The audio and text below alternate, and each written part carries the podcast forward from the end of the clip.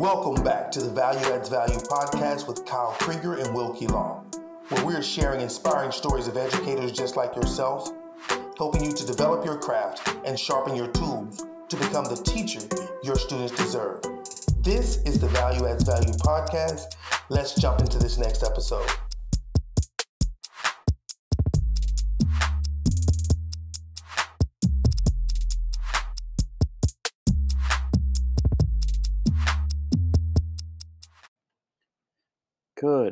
Good afternoon, good evening, fam, whatever uh, time of day it is, wherever you are. Welcome back to Value Adds Value. Uh, Kyle here. Just want to thank you for tuning in to episode 299. That seems crazy to me. That next, our next episode uh, coming out on Friday is going to be episode 300, and we're uh, we're excited to share it with you. We're excited after that to push in a new direction, um, get back to the mission that we started Lighthouse with, and and just do those things. But again, we wanted to share this third part uh, with Jen and Mira with you.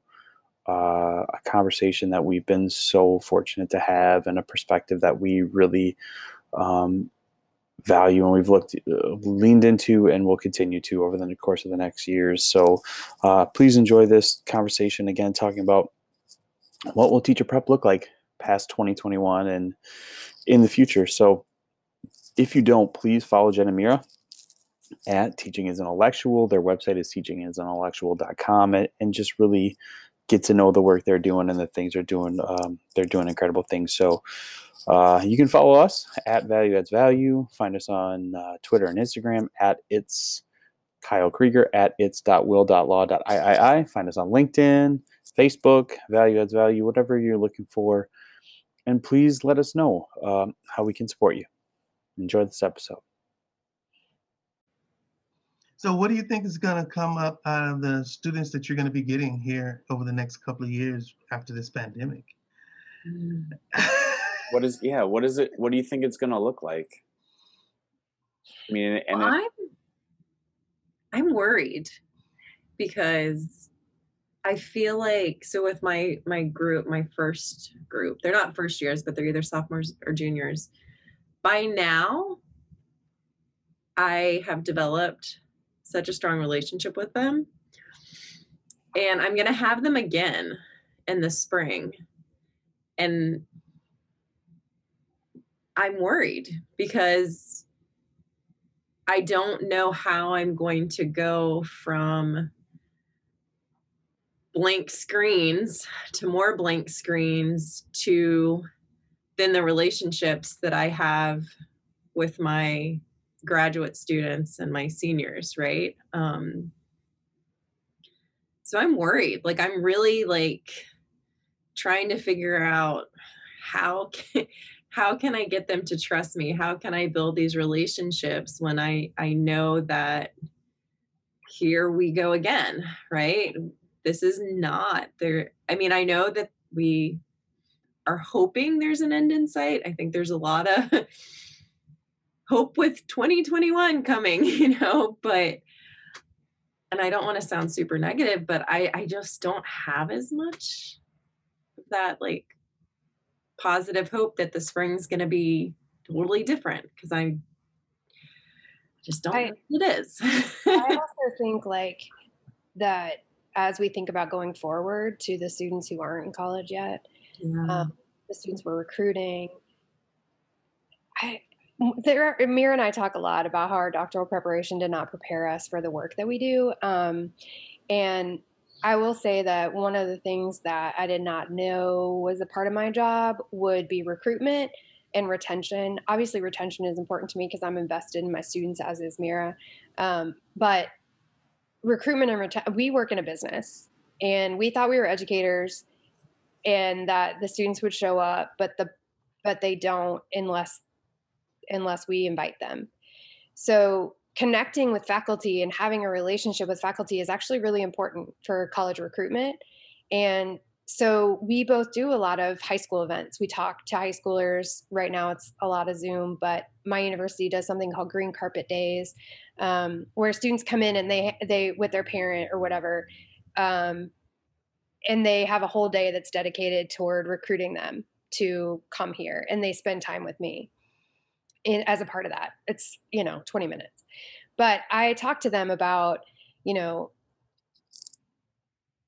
what our program looks like, but also like coming here, living in Athens and being in our building and, you know, what their course sequence will look like.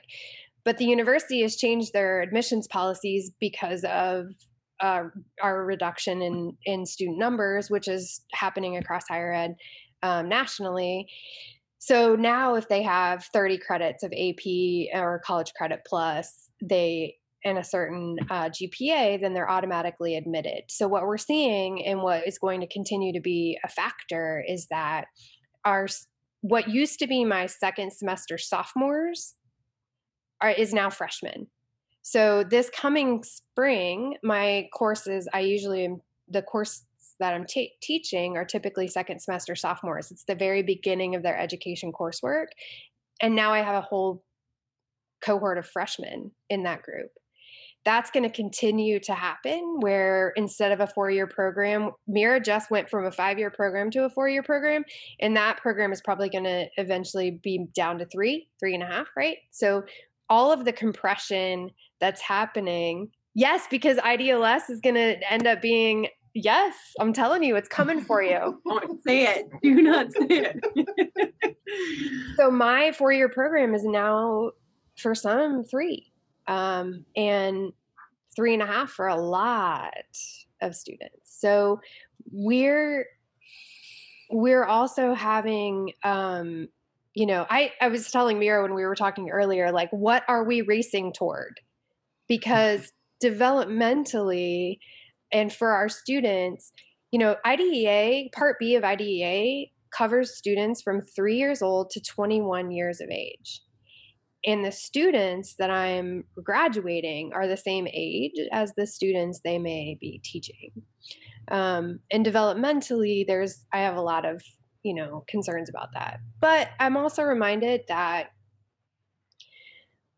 we invest in students for the long haul, right? We have 15 weeks. And all we can do in that time is prepare them to continue to learn. So when I write letters of recommendation, like Mira was saying, or I talk to future employers, I always say that they're they're ready to begin learning on the job. They're we have prepared them to begin. Um, there is no teacher preparation, even in its best version, is not a career product, a teacher product right? We we aren't creating teachers who are ready to go out and bust down doors. They're just ready to try to persist in the classroom environment. And um, I think we have to be a lot more clear about that. That teaching is a developmental process, just like everything else. We get better at it over time, but then things change. I mean, do I ever feel like I'm going to be like, I can pull out last year's syllabus it hasn't happened yet. You know, I, I, like the question that you posed was, what are we racing towards? What is the rush? You know, and I think uh, it goes back to that that the, the the capitalist system we're in. It's about finances. Yeah. Um, everybody's trying to make them, and everybody's trying to save them. Um, and you, it's very difficult to do both of those things at the exact same time. Um, and in in the in in the midst of all of that, I guess my big wonder is, are we putting out less prepared individuals into the workplace than we should? Uh, because as we said, a 21, 22 year old teacher, um, you go into a high school where you're teaching 17, 18, sometimes 19 year olds. There's to me that's just way too close in my in my view of you know of where you know I was 18 years old as a senior in high school. If I had a teacher who was 21 years old,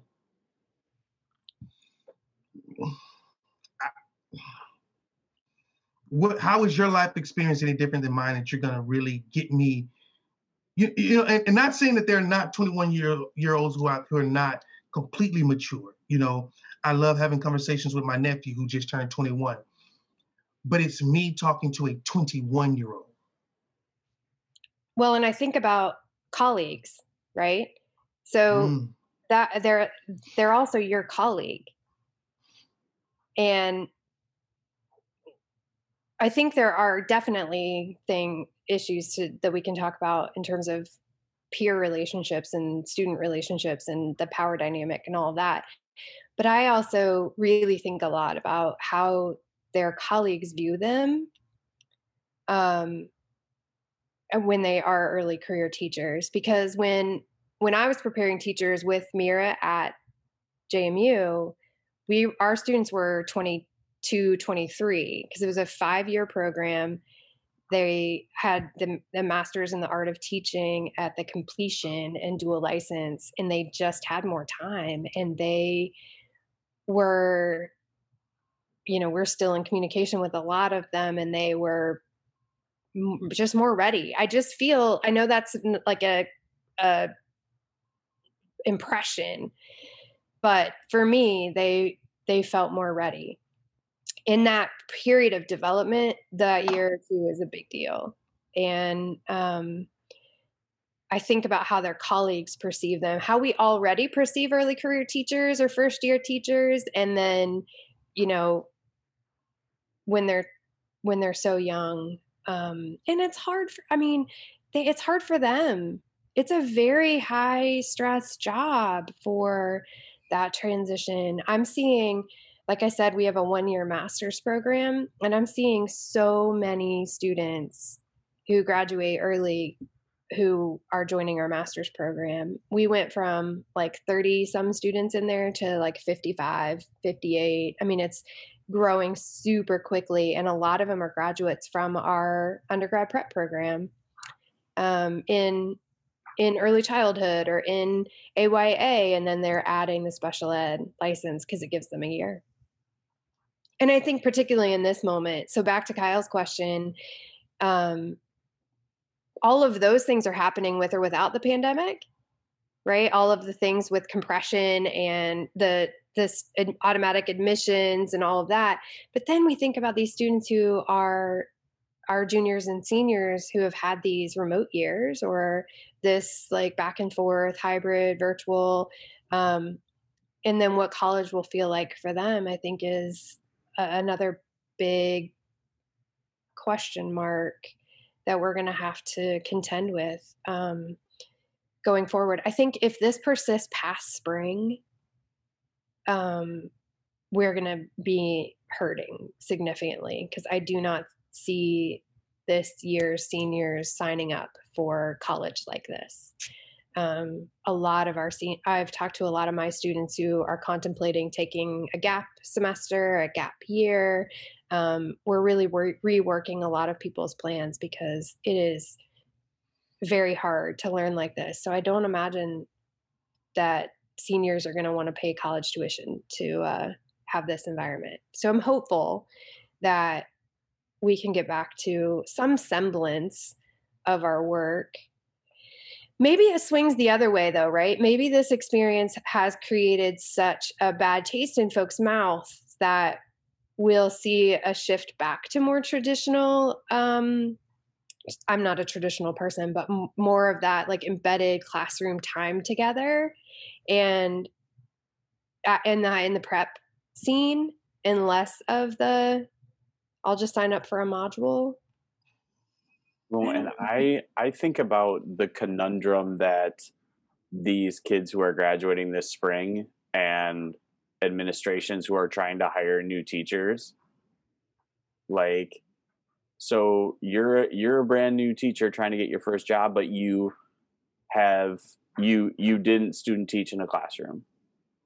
And you, and you're an administrator or a, a hiring team trying to evaluate a kid or sorry, yeah, a kid, a, a, a new incoming teacher that doesn't have the opportunity, you know, that doesn't have the opportunity to really look at someone and say like, "Hey, I definitely, uh, I, I, I feel like I want to ask more about the temperament and disposition, but I think that might have to wait for another episode because I feel like we mm. would really. Uh, I mean, it just it, it's something that you notice, like, and you can see temperament across the room. You can see a teacher who just has the right temperament.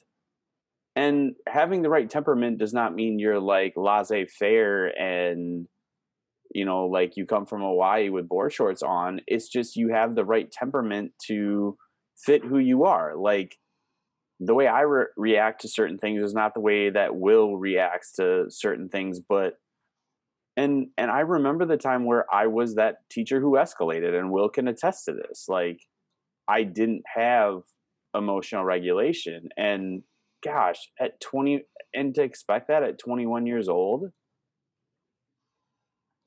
I, I was 25 when I moved to Houston, and I was still going out like a pretty regular amount of Thursday nights, and then going to school on Friday. Yeah.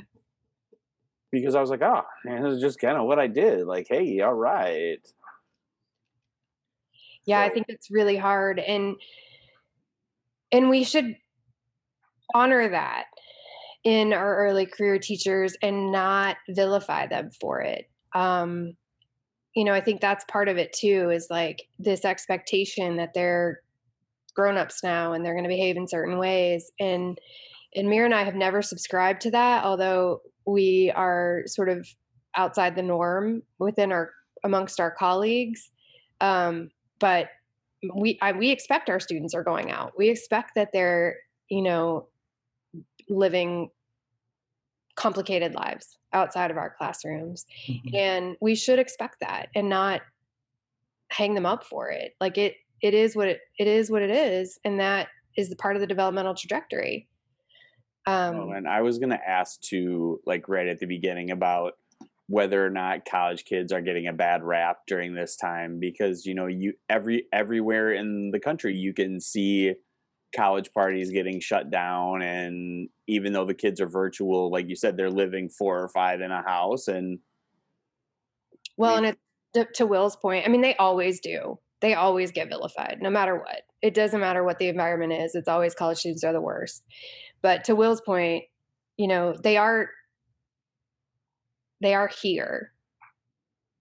They're living in their apartments. They that seems to be better for the most part. Living at home is really complicated for them. Um, but when we bring them here, then we should expect them to behave as they do when they're here. I I mean, they're they're going to go out. They're to if the bars are open and the students are here, then we have said as a as a collective society and community that they can go to bars. So when people post pictures of the line outside, I mean the town I live in, y'all, I don't know if you've ever been here, but there are like 32 bars in 3 blocks um in our little uptown area. Sounds like Wisconsin. Sounds like San Marcos. and they're packed because they're open and the students are here and our small i mean our those bars are owned by local business owners mm-hmm. you mm-hmm. know there we can blame anybody we want but we should be blaming the politicians that aren't paying them to stay closed mm-hmm. um, not the students for drinking dollar draws yeah. i feel like we spent a lot of fall kind of protecting our students and saying, well, wait a second, you know, like if that was me, I would be doing that too. Do you really expect students to go to college and not congregate in groups of more than five people? Do you really expect? Right? I mean, somebody said to me, yeah, it's like sending them all into a candy shop, right? And telling them not to touch anything, right? Like I can't imagine sending my 2-year-old, 4-year-old and saying like, "Hey, hey, come come look at everything you have." Stand down, right? Like, don't touch, stand back. It's just not reasonable. But and we haven't given them an alternative. No. Right. So, you know, that I, I'm not mad at them. I'm not. I I feel I feel stressed and sad about. I worry about them. I worry about them getting sick. I worry about. I mean, you could, y'all. I had students call into class from the hospital. Yeah, me too. Get off the phone. Like Most what? of mine have had it. Had. Yeah, I mean, they. It has ravaged them, and I think about the impact of that going forward.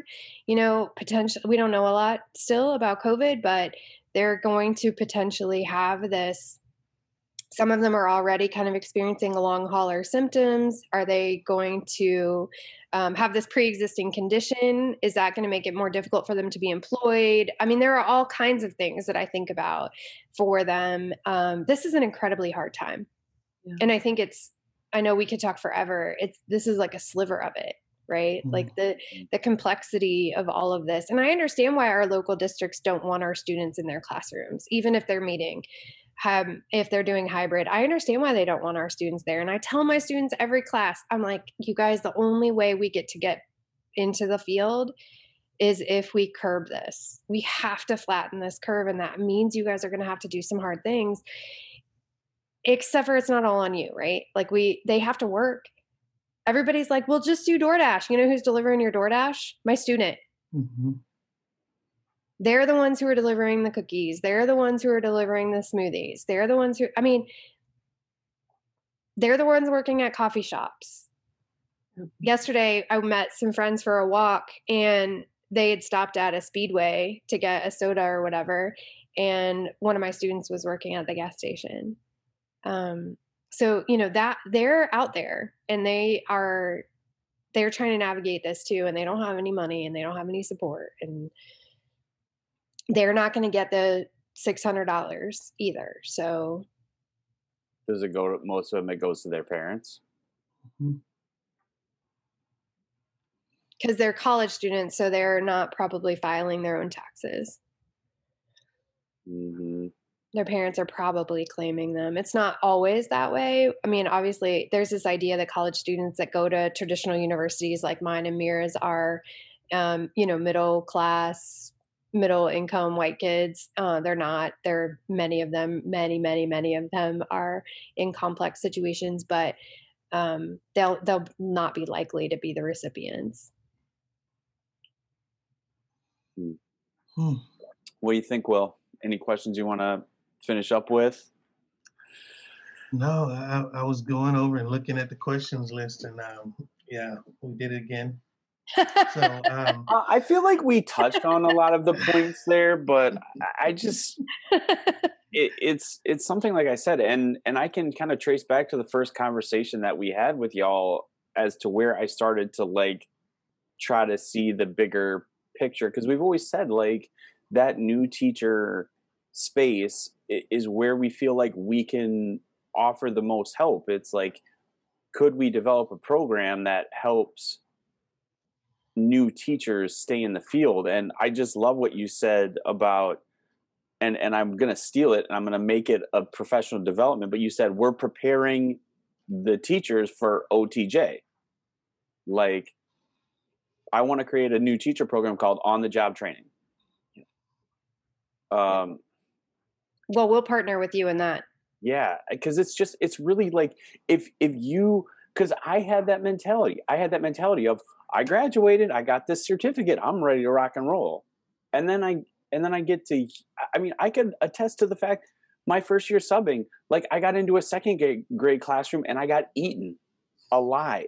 Mm-hmm. So bad that I told the principal I couldn't come back the next day when they wanted me for a 3-day spell. And the principal said, "I respect you for for being honest that you can't do this." And then small town kid I wanted a job so I moved to Houston I was totally unprepared.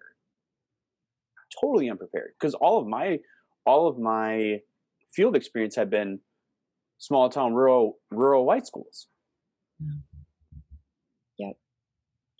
I'm constantly reminding my students that it's called an initial teaching license for a reason. Mm-hmm. I think it's almost like a learner's permit. Yeah. Oh. You must have another adult in a vehicle with you at all. Yeah. but that's where we have to be better though, right? Because we don't. It's like a learner's permit, but then we we just leave them, right? We're just like, all right. You give a kid, give a kid with Good a luck. learner's permit a Ferrari. Yeah. And you you wonder why yeah why they can't keep it scratch free right. Uh, yeah. i think too it's really there's a lot of debate in prep around you know this emphasis on skill development and time in the in the classroom being with students being with a mentor teacher and really just doing the act of teaching. Can we apprenticeship teaching? Is teaching a thing that you learn through doing and and is the apprenticeship model enough? Or do we also need to have some of the background some theory some understanding of psychology some understanding of um, school structure and how it, how we got here about the way that kids behave about the way that kids learned? We need some cognitive science in our prep like all of those things are are debatable right? So when we were talking about alternative prep that's also where the rub is is that oftentimes in the alternative model, like the Teach for America model, is very much an apprenticeship model um, where you learn by being in a classroom and doing the job. I tend to approach it more on the side of teaching my students how to think about teaching and learning and applying that to context in the field. So there's also not consensus really about how you prepare teachers. So hopefully we can talk another time about the this intangible thing about disposition that fascinates Mira and I, but isn't something that we know how to measure uh, or how to identify. But also this factor of like, how do we, what is the investment side, right? If I just took a high school um, graduate and put them in partnership with the two of you and said, spend a year with Kyle and spend a year with Will, and then let's meet up next summer and spend a week together talking about your experience and like filling in some gaps. Could that be teacher prep? I think it. I I think it. Hmm. I I I hmm. love I love the concept, and I I, I don't hmm. know if we were talking with you you all about this or something else, but I was like, why don't we have more field experience right at the start of when teachers are in the program? So you could actually see like is this actually something i want to do before i dedicate three years of my life to it? Mm-hmm. so we do but it definitely depends on your program. Yeah. Um mira's program and my program they're in the field starting second semester. So um, whatever that means in their sequence and whenever they show up. But they they we they we have a ton of field hours, fifteen hundred plus. Whoa, that's but they're not required. Like that's not standard. I know in my teacher prep program, I had, I think, one practicum before student teaching. As like one I. and a half practicums before. I had one. Teaching. I had one practicum in student teaching, but yeah. Oh my god, I want to. I want to find a grant so bad. I want to find a grant so bad that I could pay a kid to spend a year with me. And document and learn learn and see whether that would be whether OTJ right out of high school is enough to well you know I, am going to say no. I don't believe it would be. Um i believe it could be beneficial to making the decision but I do believe that the theoretical, that that side of, um, like you say, the practical, like understanding the the craft of teaching. You know, I was fortunate, even though I was alt cert, to have an amazing mentor. And my mentor, I mean, I, I plus I was an inclusion teacher, so which gave me kind of that that special sweet spot to where I didn't have to focus so much on direct instruction. I could kind of be the Robin to Batman, you know, and so I learned so much in that position working with my mentor teacher and with other seasoned veterans. and again, like a sponge, I kind of soaked soaked up and absorbed all of the information. But again, that's me at what um 30 30 plus years old, yeah, 33 30. years old. And so for me, it was almost a situation where it was like, okay, I know this is what I want to do. I spent a year subbing and being a paraprofessional. So going into the classroom is like, yep, this is where I want to be. I'm dedicated to it. So I had to spend a lot of time learning the theories because I wasn't taught, but I was a psycholo- psychology and a sociology major. So I believe those two kind of prepared me for people. And then all I had to learn was the pedagogy. Mm-hmm. Yeah. And so you're making an argument that if we if you have a degree and then spend a year with you or spend a year with Kyle. So there's that maturation thing that we were mm-hmm. accounting for mm-hmm. earlier. Um, and I think that's what a lot of alternative certification programs are rooted on, right? And I don't I don't know that we can I think there are lots of different ways that we can approach it, but we the rub comes from the the the lasting investment. So however you get to that place, you only get better if there's an investment in you as human capital, right? And then continuing to be mentored. And that's an area that is just not going to get that investment. Um, so then thinking about how do we build community outside of that? How do we do this on the job training, community building where mentorship is ongoing because I need mentors. I have mentors and I benefit from that. And I mentor other people, but I'm not, I don't anticipate I get to a place where I no, no longer need mentorship it's that forever apprentice situation, you know, mm-hmm. and, and you know, I believe that I will forever be an apprentice. Mm-hmm. You know, my mentee is teaching me so much. So I told him, I say, I'm mentoring you, but you're also mentoring me because there are some things that you've learned. I mean, he's te- taught abroad. He went to teach in um, in Africa for a year after graduating, and so that experience he's bringing to our students and to me. And I'm listening to him talk, and I'm like, man, you know, you sound like I'm talking to a six, seven year veteran teacher already because of those experiences. And so I don't think anyone is beyond mentorship. You know, I believe that in order to be successful in, in any profession, you have to have good mentors around you. You know, multiple mentors. You know, I have a mentor for my personal life. I have a mentor for my wife, my family life. You know, I'm part of mentor groups for finances. Like it's, I think that the idea that oh once you're done you know i know like in our district we're just now graduating to the point to where we're having a two year mentor program. You know normally our mentor program is one year. You know um which to and that year goes so fast. Oh my i mean we can look at this year. You know and I, my mentee and i talk about all the time how effective were we really? Because everything moves so fast the first semester and I told him, I'm here for you throughout the duration. So don't think that it ends when May comes. This is this is a continual relationship because you don't really get to know someone in three months. Let's be real. I mean, it took almost a year for me to get the strength up to to talk to Kyle when I was, you know, working side by side with him. Yeah.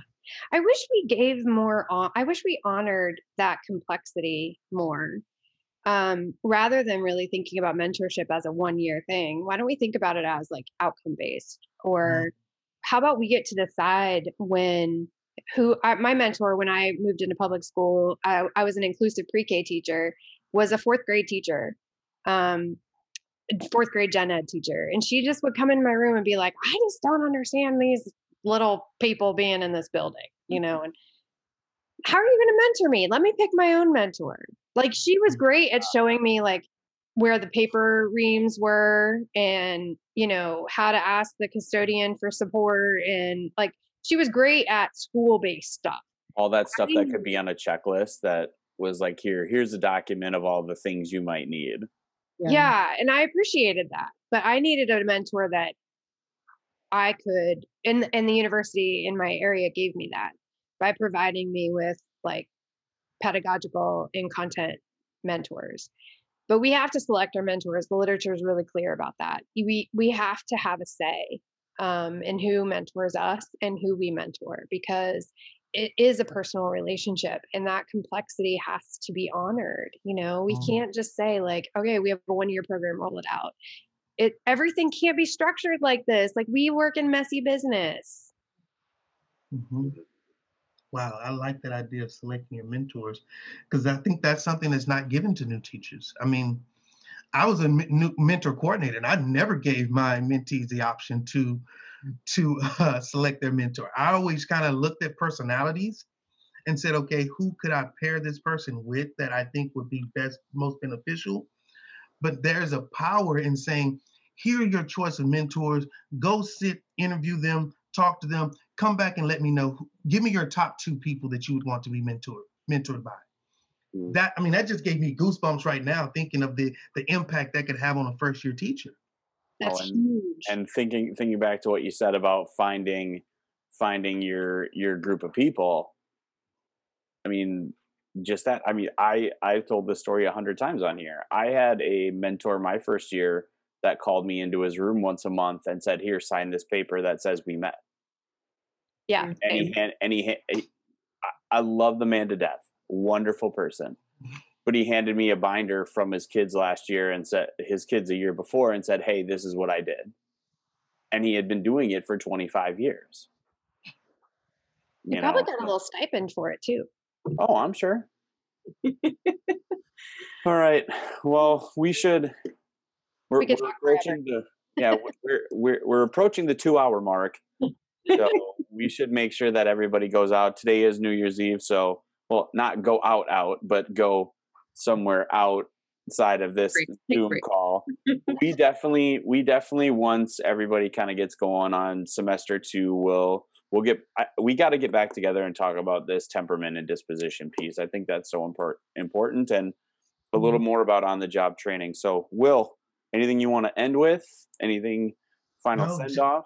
I just want to say thank you both. Um, I, I love talking to you both. Uh, the perspective yeah. that you bring uh, it enhances me. And again, I took about two pages of notes uh, just on things that you've mm-hmm. in, given me insight on. Um, and uh, you mentioned this the last time we talked, and it's probably still my highlight that dysregulated adults dysregulate kids.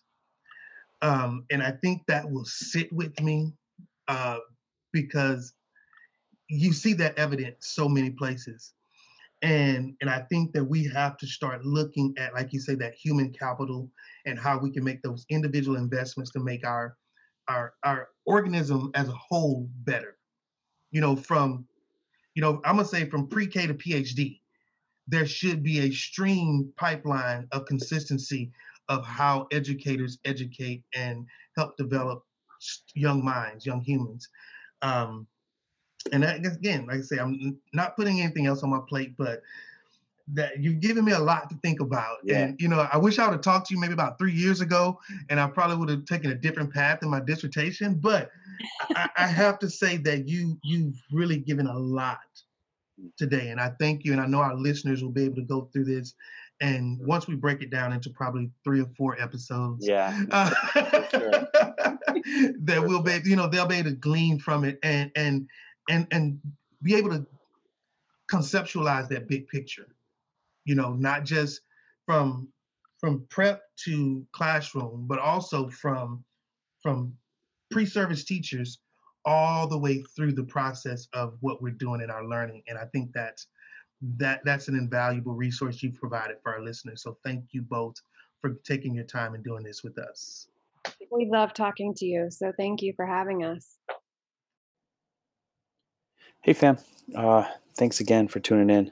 We appreciate everything you do. Uh, one thing we would like to ask if you're listening to this and you are a new ish teacher, meaning first one to five years, we're looking to interview uh, that particular uh, career experience group for what we're doing in the podcast going forward. So if you are listening and you'd be willing to have a conversation with us about your experience and what you've learned on the job, please reach out hit us up on Instagram or Twitter, find us on our website, theledproject.com, or send me an email at uh, Kyle at theledproject.com. So, like I said, we hope you enjoyed this conversation with Jen and Mira.